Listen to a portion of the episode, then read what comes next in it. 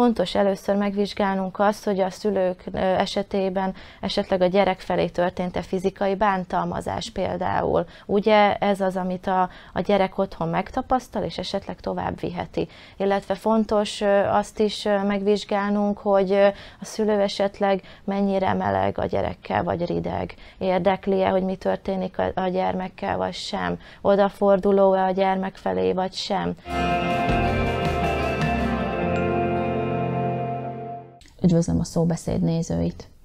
Egyre inkább előforduló és egyre inkább a központba kerülő téma az iskolai zaklatás. De kiből lesz a zaklató, kiből lesz az áldozat, és kiből a szemlélő? Valamint, hogy mik a teendők ezekben az esetekben, erről beszélgetünk mai szakértő vendégeinkkel, Kocsis Dominika iskolai pszichológussal és Végi Veta rendőrrel. Üdvözlöm Önöket! Jó napot kívánok! Jó napot, köszönjük a meghívást! Én is köszönöm, hogy elfogadták a meghívásunkat. Nagyon kemény, de nagyon fontos téma az, amiről ma fogunk beszélgetni, és hogy pozícionáljuk, hogy mi is az a zaklatás, mit akar ez a fogalom, akkor arra kérem Önöket, hogy ki-ki a saját szakterületére vonatkozóan próbálja megdefiniálni, hogy mit is jelent a zaklatás fogalma. A kutatások alapján és a pszichológusok által meghatározott definíció alapján három fő feltételnek kell teljesülnie, hogy iskolai zaklatásról, bántalmazásról beszéljünk. Elsősorban szándékos cselekedetekről és viselkedésekről beszélünk, ahol hosszantartó ideig történik a zaklatás, illetve az interpersonális kapcsolatokon belül a hatalmi egyensúly hiánya figyelhető meg a diákok, illetve a felek között. A rendőrség szempontjából? Hát, uh, itt a kolléganő elmondta pontosan, hogy miről is szól a zaklatás. Egy dologgal talán kibővítenem, hogy egy ismételtettek. Nem egyszeri alkalomról szól ez a történet, hanem többszöri alkalom kell, hogy legyen. Különbséget teszünk, mondjuk, hogyha egy csoport bántalmaz egy egyént, vagy, vagy csupán egy valaki bántalmaz egy, egy másik embert. Különbség van ez között, a kettő zaklatás között, vagy nem feltétlenül? A rendőrség szempontjából nem. Én sem tennék különbséget, mert ugyanúgy két részre oszlik, úgymond, az áldozatra és a bántalmazó uh-huh. vagy bántalmazókra. A zaklatás és a kiközösítés az abszolút régóta fennálló jelenség. Mégiscsak az ezerkilencszáznyolcvan-ezerkilencszázkilencvenes években kapott egy fogalmat, de ennek is már harminc-negyven éve, és ez az abszolút az én véleményem, hogy azóta viszont nem történt érdemben változás a témában. Miért nem? Minek kell még történnie, hogy ezzel egyre inkább foglalkozzunk, egyre tudatosabban? Vagy csak én látom így?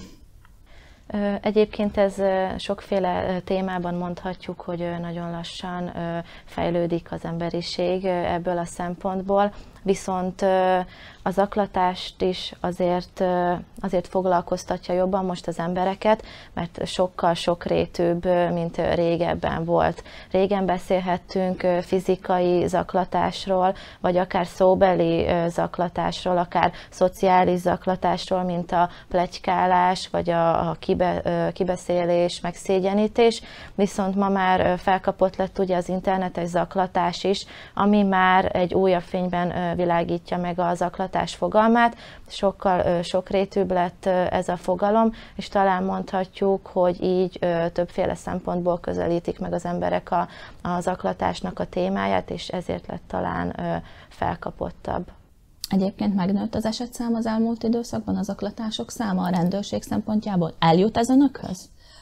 Eljut hozzánk, igen, emelkedett a száma, csak nagyon nehezen jut el, ugyanis a ha iskolában történik bármilyen zaklatás, bántalmazás egy személyre vagy, vagy csoportokkal szemben, a gond az, hogy, hogy a rendőrség az utolsó, aki ezt megtudja. Uh-huh. Általában ugye a tanítónéni az, vagy a diákok mondják meg a szülőknek, és nem minden esetben fordulnak a rendőrséghez sajnos. Minden esetben fordulhatnának a rendőrséghez? Természetesen. Így. Tehát nincs olyan, akit Önök elutasítanak? Nem, nem, nincs. Milyen lépcsőfokai vannak annak, amíg a rendőrséghez eljut ez az Ö, egész? Először is ugye a tanítónéni tudja meg attól a diáktól, akit bántalmaznak, tanítónéni megpróbálja megoldani a osztályán belül. Amennyiben ez nem sikerül neki, akkor a következő lépés lehetne az, hogy a gyermekvédelmi osztályhoz fordul, és a gyermekvédelmi osztály utána pedig a rendőrséget értesíti. Tehát ezeknek a hivatalos szerveknek kötelessége értesíteni a rendőrséget. Így van, igen. Ilyenkor feljelentés történik. Feljelentés, így Mit van. tesz ezek igen. után a rendőrség? A, ezek után a rendőrség hát kvalifikálja magát azt a bűncselekményt, illetve uh, kihágást, uh, meg kell végül is uh, tudnunk, hogy miről is szól a történet, és mikor már tudjuk, hogy miről szól a történet, akkor a bizonyos részlegekre kerül maga a feljelentés, és aztán uh, zajlik a kihallgatásoktól és a ügynek a felderítése. Mennyire gyakori egyébként a gyerekközösségben az zaklatás tematikája? Most már azt mondhatom, hogy egyre gyakoribb. Én úgy gondolom, hogy ezelőtt is egy gyakori jelenség volt, viszont most már több gyerek meri jelezni azt, hogy őket valamilyen zaklatás éri, és úgy gondolom, hogy ehhez a pedagógusok hozzáállása is nagyban hozzájárul, hogy képesek és tudnak megnyílni ebben a témában. Kikből válhatnak áldozatok? Először a szülői hátteret kell megvizsgálnunk, az otthoni kapcsolatokat, mert egyébként nagyon fontos szempont az, hogy mondjuk egy áldozat esetében milyenek a szociális kapcsolatok, hogyan neveli az a szülő a gyerekét, mennyire meleg felé, mennyire empatikus, mennyire fordul oda hozzá, és a kutatások alapján az mondható el, hogy az áldozatok szülei a nevelésben inkább túl kontrollálóak, túl féltőek, megmondják a gyereküknek, mikor mit csináljanak, szóval megpróbálják irányítani a gyereket a saját maguk szempontjaik alapján, illetve fontos az, hogy ezek a gyerekek nem tanulják meg a szociális kapcsolatoknak a megfelelő minőségét, és ezáltal válhatnak akár az alacsonyabb önbecsülés által, vagy abból az érz- vagy kevésnek érzik magukat, és ezáltal válhatnak esetleg áldozatokká. Akkor ez azt jelenti, hogy ha mondjuk elhagy egy intézményt, akkor nagy valószínűséggel egy másik intézményben ugyanúgy megtalálják őt? Természetesen függ az intézmény, illetve az osztály tagjaitól, csak azt szerettem volna kihangsúlyozni, hogy a szülői nevelés és az otthoni környezet nagyon fontos szempont a gyermeknek az önképe és a személyiség fejlődése szempontjából. Természetesen fontos az, hogy mondjuk fizikailag mennyire tűnik ki a többiek közül, mert ezáltal is célpont lehet. Fontos a vallási hovatartozás, az etnikai hovatartozás, mivel általában Általában az áldozatok sokszor valamilyen fizikai vagy látható szempontból tűnnek ki a, a többiek közül, és ezáltal válhatnak feltűnőbbé, célponttá a zaklatók számára. És kiből lesz az agresszor? Mert ugye nagyon sokszor halljuk, hogy tulajdonképpen ő is segítségre szorul. Igen, ez is egy fontos szempont. Itt megint csak a, a családnak a jelentős szerepét szeretném hangsúlyozni, mivel itt megint fontos először megvizsgálnunk azt, hogy a szülők esetében esetleg a gyerek felé történt-e fizikai bántalmazás például. Ugye ez az, amit a, a gyerek otthon megtapasztal, és esetleg tovább viheti. Illetve fontos azt is megvizsgálnunk, hogy a szülő esetleg mennyire meleg a gyerekkel, vagy rideg, érdekli, hogy mi történik a gyermekkel, vagy sem, odaforduló-e a gyermek felé, vagy sem. Mivel az ilyen családi helyzetekben a gyerek megtanulja mind az áldozat szerepét, illetve mind az agresszor szerepét a szülői viselkedés minták által, és ezeket vetíti ő ki majd a későbbi bántalmazásai során, megpróbálja felhívni a figyelmét saját magára, megpróbálja elérni azt, hogy esetleg a a csoport tagjai felé figyeljenek, és amennyiben ez a csoport hajlamos ráfigyelni, akkor megtörténik ez a bántalmazás. Szóval itt megint a, a csoport, illetve a, a környezet, az osztály nagyban hozzájárul ahhoz, hogy valaki bántalmazó lesz-e, odafordulnak-e felé, lelkesítik-e esetleg ebben, vagy elfordulnak tőle, és úgymond nem talál ö, támogatásra és közönségre az a zaklató. Melyik az a korosztály egyébként, amelyeket a legjobban érinti a zaklatás? Önök szerint? Hát a tapasztalataink szerint a felső tagozat alapiskolába uh-huh. előfordulnak a kisebbek is, harmadikos, negyedikes gyerekek, de inkább a felső tagozat. Uh-huh. ajánlom. És itt mivel szokták zaklatni a gyerekeket? Mivel zaklatják egymást? Nálunk például a feljelentésekből a elmúlt időszakban például olyan, hogy kitiltják a közösségből, nem beszélgetnek vele, vannak fizikai bántalmazások, akkor vannak zsarolások. A, nagyon sok esetben a zsarolás az aztán verekedéssé fajul. És még a középiskolában ez elhúzódik? Középiskolában is jellemző, vagy ez nem annyira? Középiskolában most a utolsó uh, hónapokban nem észleltük a középiskolai, uh, ez a fizikális zaklatás igen. nem volt jelen, ami a, a internetes online zaklatás inkább uh-huh. jellemzőbb. Ha már az online zaklatást hozta szóba, akkor a bé té ká különbséget tesz tizennyolc év alatti és tizennyolc év fölötti online zaklatókról?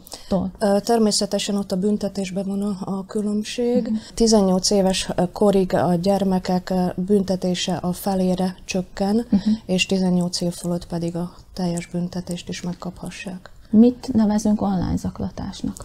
Online zaklatásnak nevezzük például, hogy a különböző, ugye ezek a programok, a Messenger, a Viber, egymásnak írnak a gyerekek, ott a gond ebben, hogy nem közvetlenül személyesen történik a maga a dolog, hanem bármikor bántalmazhassa azt a gyermeket, és hát ott a fenyegetések akkor a, a különböző csoportokat hoznak létre, ahol képeket raknak föl az áldozatról, ahol kinevetik őt. Tehát lesz egyfajta digitális lábnyoma, meg lenyomata ennek. Igen. Melyik lehet a károsabb, ha lehet egyáltalán különbséget tenni?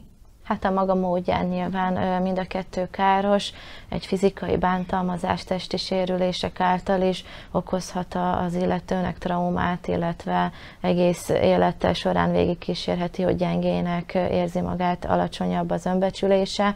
Az online zaklatást azért érezném én károsnak, mert akár ez egy hosszabb ideig is tarthat, és sokkal nagyobb károkat okozhat a lát láthatatlanságából kifolyólag, mint mondjuk egy fizikai zaklatás esetében ugye a látható jelekkel hamarabb szembesülünk, mint, mint a, az érzelmi jelzésekkel. Ugye azt mondják, hogy a zaklatásnak három résztvevője van. Van az agresszor, van az, aki elszenvedi, és van a szemlélő, aki nem csinál semmit. Aki nem tesz semmit, de mondjuk lehetősége lenne rá, az ugyanúgy társtettes mondjuk. Ugye vannak a passzív szemlélődők, akik csak végignézik ezt a folyamatot, ezt abból a szempontból vizsgálhatjuk meg, hogy a csoportra van egy ilyen jellemző pszichológiai tulajdonság, hogy, hogy általában, hogyha egy csoport valaminek a, a részese, vagy valamilyen zaklatást lát, akkor elgondolkodik azon az ember, hogy majd valaki megállítja majd. Miért pont én? Biztosan nem történik semmi rossz, csak én gondolom így, mert a többiek nem szólnak. Szóval ez a csoportdinamika kicsit elviszi ebbe az irányba.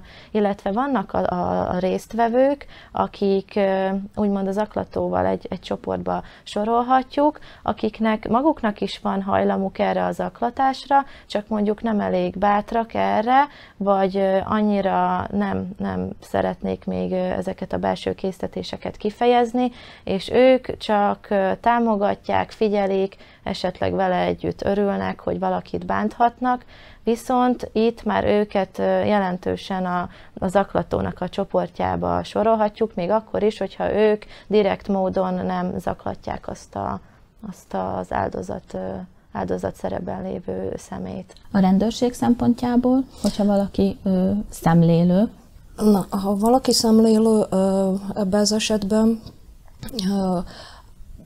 elvileg a kötelessége jelenteni, uh-huh. és ha nem teszi meg, akkor bűntársának lehet tekinteni, de viszont az ilyen esetek nagyon nehezen kideríthetők. Ezzel van a legnagyobb probléma. Azt szerettem volna kérdezni, hogy mire, mi jelenti önöknek az ügy felgöngyölítésében a legnagyobb problémát? A tanuknak a begyűjtése. Uh-huh. Ugyanis a legalábbis a gyermekek között nagyon nehezen nyílnak meg. Különböző iskolákról járunk előadást tartani a zaklatásról kapcsolatban, és rettentő nehéz ők, velük kommunikálni, nem nyílnak meg. Vagy a félelem, vagy nem tudom, mi lehet a háttere, talán a kolléganő jobban meg tudná mondani, de nagyon nehezen nyílnak meg, és ugyanúgy probléma az, hogy a tanárnőknek sem nyílnak meg, és nehezen derül ki, hogy ki követi el, vagy kik voltak, a, akik látták az esetet. Úgyhogy ez a legnagyobb, legnehezebb oldala az egésznek, a tanúknak a, a megtalálása. Mielőtt Dominika válaszol arra, hogy miért nem nyílnak meg a gyermekek ebben a témában, akkor nézzünk meg egy bejátszót, ugyanis ellátogattunk egy iskolába. Ha az iskolai zaklatásra fény derül, hogyan szokták ezt orvosolni? Milyen tapasztalatokat tudna megosztani velünk? Hát elsősorban az a legnagyobb probléma, hogy nem rögtön derül fény rá, nem hogy hetek, hónapok, de hogy évek múltán derül ki az, hogy ilyen gondok vannak. Sajnos a diákok nagyon nehezen nyílnak ilyen szempontból. Talán maguk is szégyellik azt, hogy velük ez történik, és vagy elmondják otthon a szülőnek nagy nehezen, vagy pedig az osztályfőnöknek, tanítónének. De amint rögtön tudomást szerzünk róla, természetesen azonnal lépünk az ügyben. Hát először is leülünk beszélgetni a zaklatóval, illetve a zaklatottal, osztályfőnökével együtt, és természetesen behívatjuk a szülőket is. Eddig még nem kellett odáig elmennünk, hogy rendőrséget értesítsük az ügyben, mindig sikerült iskolán belül a szülőkkel megoldani a problémát. Azt azért hangsúlyozom, hogy többször volt már rendőr itt az iskolánkban, tehát aki előadást tartott erről az iskolai zaklatásról, tehát hogy a gyerekek figyelmet felhívta arra, hogy rögtön szólni kell, akkor tudunk elébe menni a dolgoknak. Az elmúlt évek során változott a zaklatás stílusa? Hát talán annyiban változott, egyre agresszívabbak a gyerekek. És uh, sajnos mi ezzel nagyon nehezen tudunk mit kezdeni. Elsősorban úgy gondolom, hogy ez a szülők felelőssége van, hogy otthon beszélgessenek a gyermekkel. Tehát mi, ami lehetőségből adódik, mindent megteszünk, de van egy határ, amit nem tudunk átlépni. Mindegy, hogy diákok, pedagógusok vagy egy közösség tagjai vagyunk, az iskolai zaklatás megelőzése mindannyiunk felelőssége. Ön a pedagógiai pályája során gyakran találkozott ilyen problémával? Nyilván tudom, hogy ez egy létező probléma, de hogy, hogy valójában ez egy, ez egy valós dolog. Arról igazából csak most ö, szereztem tudomást, ugye testközelből mondhatni. Arra gondolok ezzel kapcsolatban, hogy valóban lelepleződjön és erre fény derüljön. Nagyon fontos, hogy bizalmas viszonyt alakítsunk ki a diákjainkkal, a tanítványainkkal. Ők úgy érezzék, hogy valóban eljöhetnek hozzám, és, és mesélhetnek róla, és ez nem könnyű feladat, mert a gyerekek csak úgy nem mesélnek maguktól. Mi okozta önnek a legnagyobb kihívást, ennek a problémának a megoldása ügyében? Elsősorban ez, hogy a, hogy a gyerekek megnyíljanak, és egyébként nyilván, amikor már erre fény derült, és, és egyre mélyebbre ástunk, akkor kezelni azt a, azt a felháborodást, amit keltett bennem ez az egész, hogy, hogy nyugodjak meg, mert felháborító. És az, hogy, hogy az ember helyre tegye magát, és utána pedig próbálja meg, hogy mondjam, ezt hideg fejjel kezelni. Dominika, hát az volt itt a kérdés a bejátszó előtt, hogy miért nem szeretnek a gyerekek beszélni erről a témáról? Szégyellik? Ugye eleve, aki áldozati szerepbe kerül, az pont azért kerül áldozati szerepben, mivel egy visszahúzódó, magába forduló, nehezen megnyíló, alacsony önbecsülésű személyről, vagy jelen esetben gyerekről beszélünk, és mivel ő nagyon könnyen került ezáltal az áldozati szerepbe, az efféle személyiség jellemzők miatt, ezért pontosan ezért nehéz neki megnyílni, kiállni, felvállalni, határozottnak lenni, mert neki a személyisége ez nem engedi meg ebből, ő nem tud úgymond kimászni ebből az ördögi körből. És mondjuk, akik megfigyelői ennek a zaklatásnak, ők miért nem beszélnek? Vagy, vagy úgy észlelhetik, hogy biztos nem történt olyan nagy probléma, biztos csak viccelt az a másik illető, ők ugye nem tudják azt pontosan, hogy mit érezhet az áldozat, nem tudják átérezni oly módon azt, amit ő érez, mint ő saját magában legbelül, talán ezzel is magyarázható, illetve sok esetben a szemlélők is félnek, hogy majd esetleg velük történhet meg ez a bántalmazás. Mert mi van akkor, hogyha most én ö, szólok a pedagógusnak esetleg, szólok a szüleimnek, vagy szólok a bántalmazó szüleinek, akkor lehet, hogy a következő nap én kerülök majd sorra. Mert ilyen is, ilyenre is van példa, előfordul, és természetesen megjelenik ez a félelem a gyerekekben ezáltal. Milyen jelekre figyeljenek a szülők? Honnan tudhatják, hogy a gyermekét zaklatják, vagy adott esetben, hogy a gyermeke zaklat valakit? Áldozat esetében fontos minden nap, minden nap beszélgetni kell a gyerekekkel, természetesen, viszont a viselkedésbeli jegyekben ez nagyban megfigyelhető. Az áldozati szerepben lévő gyerek visszahúzódik, nem jön ki a szobájából, nem szeretne annyit beszélgetni a szüleivel, akár nem találkozik annyit a barátaival, romlanak a jegyei, esetleg nem szeretne iskolába menni, gyakran panaszkodik akár fejfájásra, hasfájásra, hátfájásra. Ez adódhat a szorongásból is, hogy mi történhet majd vele az iskolában másnap, és mint kifogásnak is használhatja, hogy épp aznap ne kelljen bemennie az iskolába. A bántalmazó gyerek esetében szintén fontos odafigyelni arra, hogy esetleg a pedagógusok milyen magaviseletről számolnak be, mennyire kicsapongó az a gyerek, hogyan viselkedik a szüleivel, mennyire szól vissza, mennyire agresszív, változott-e valamit a viselkedése, hogyha a szülők visszagondolnak, hogy mondjuk egy-két hónappal ezelőtt, vagy egy-két évvel ezelőtt milyen lehetett az a gyerek. Szóval mindig a viselkedés beli változásokat érdemes megfigyelnie a szülőnek, és amit én mindig hangsúlyozok, hogy a szülők mindig kommunikáljanak a, a gyerekükkel, illetve ne csak a gyerekükre figyeljenek, hanem önmagukra is. Mert azok a jelzések, amiket a szülők adnak a gyerekeik felé, az is meghatározó lehet, mert azokból a viselkedésekből ö, tanul a gyerek. Például, hogyha egy szülő agresszívabban viselkedik a gyerekével, akarva, akaratlanul is ezt ö, ezt hangsúlyozza, ezt jelzi a gyerek felé, hogy akár egy problémát agresszivitással is meg lehet oldani, vagy akár egy kiabálás, vagy akár egy fizikai bántalmazás. Mind-mind a szülő viselkedése az, ami a tükörképe lesz a gyereknek. Ivete, igazolni tudja ezeket, amiket Dominika elmondott? Igen. A kihallgatások során ilyen a magatartása az elkövetőnek, illetve az áldozatnak? Tehát az áldozat visszahúzódó? Így van, nem nyílik meg szintén, hogyha vannak a kihallgatások, akkor nagyon nehezen nyílnak meg az áldozatok.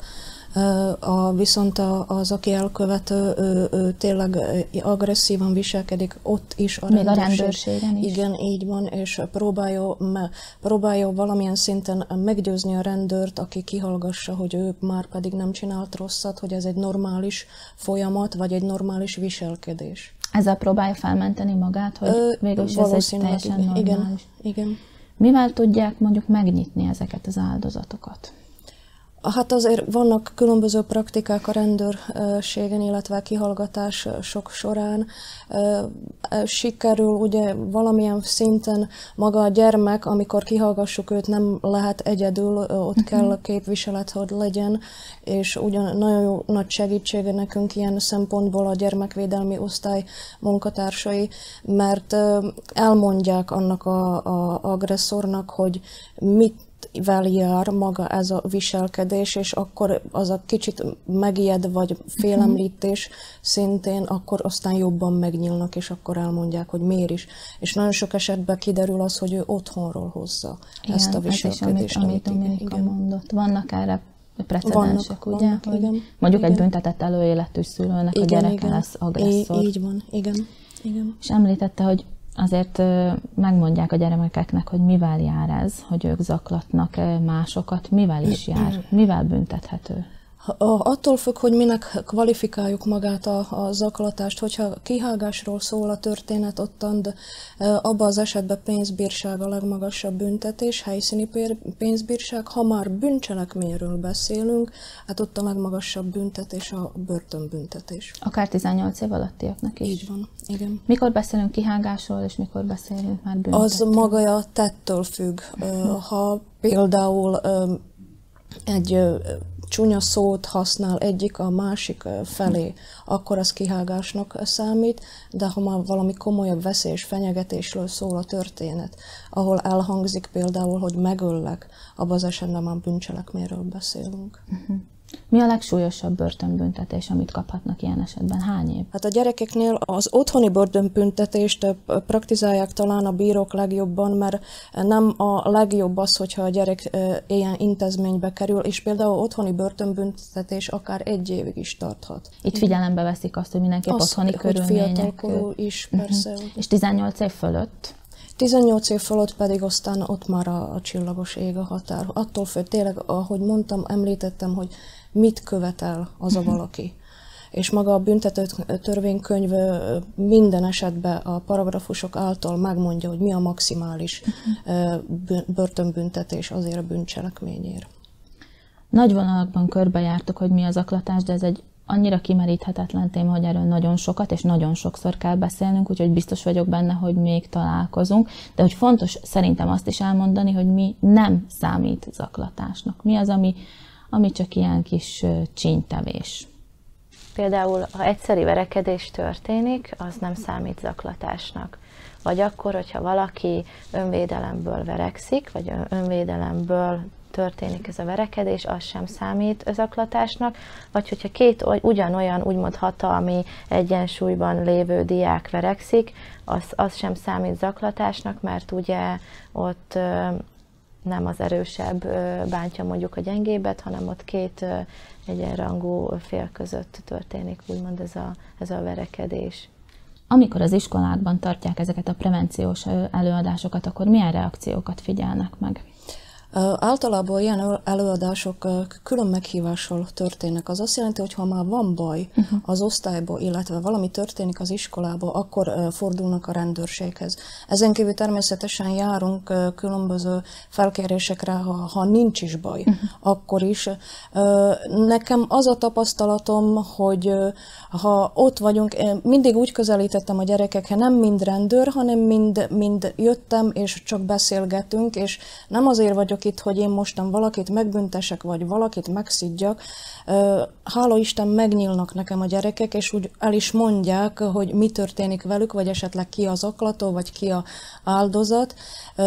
De inkább azt mondanám, hogy az a jellemző, amikor már vége előadásnak, amikor befejezzük, hogy miről is szól a történet, hogy, a, vagy mi az a zaklatás, vagy a online zaklatás, akkor amikor már vége az előadásnak, akkor úgy külön oda sunnyognak, oda jönnek hozzám a, a gyerekek, és így, így négy szem közt mondja el, hogy én velem ez történt, és ez történt. Uh-huh. Jellemzőbb az, hogy így külön jönnek, mint hogy a csoportba beszéljenek. És a tanítónénik, a tanárok mennyire járnak nyitott szemmel?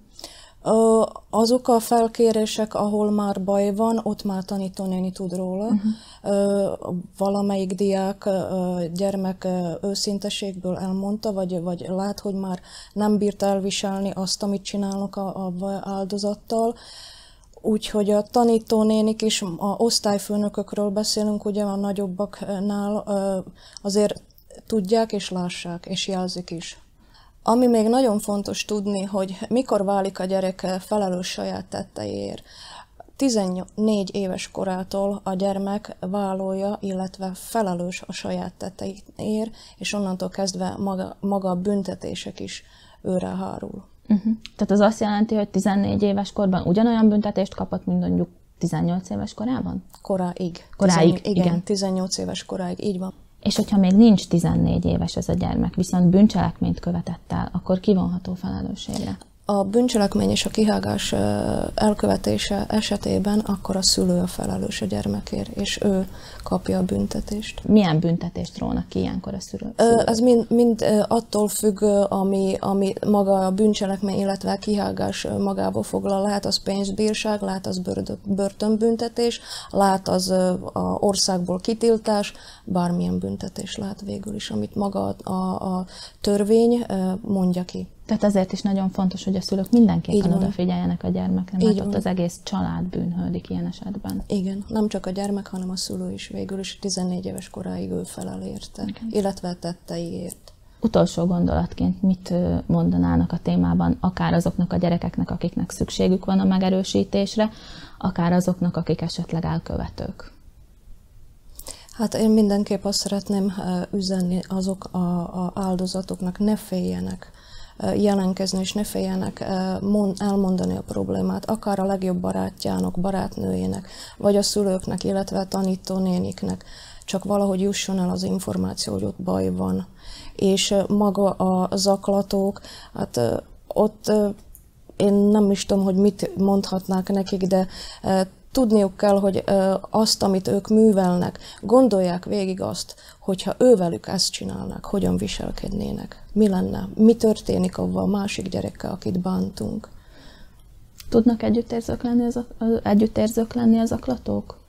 Hogyha egyfajta érzékenyítés történik, akár a szülők, pedagógusok, mediátorok által, az e fajta munka során biztos vagyok benne, hogy igen, de minden esetre ehhez szükséges ez a munka, ez az erőfeszítés, ez a folyamat, hogy akár a zaklatók megbánják a tetteiket, és tudjanak akár az áldozatokkal együtt érezni. Fontosnak érzem a prevenciós eljárásokat, fontosnak érzem azt, hogy a gyerekeknek az érzelmi intelligenciáját, az empátiáját fejlesszék, akár a szülők, mind a pedagógusok, mind a szakemberek, mert azt gondolom, hogyha fiatal korban történik egy ilyen érzékenyítés, osztályon, iskolán belül egy ilyen prevenciós eljárás, előadások, szituációs játékok, egymással való együttműködés, akkor az évek során mind ezeket megtanulják a gyerekek,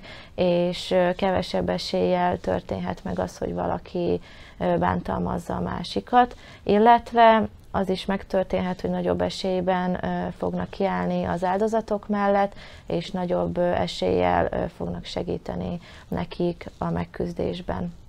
Nagyon szépen köszönöm a beszélgetést, tartalmas és hasznos volt. Köszönöm, hogy velünk tartottak, tegyenek így legközelebb is.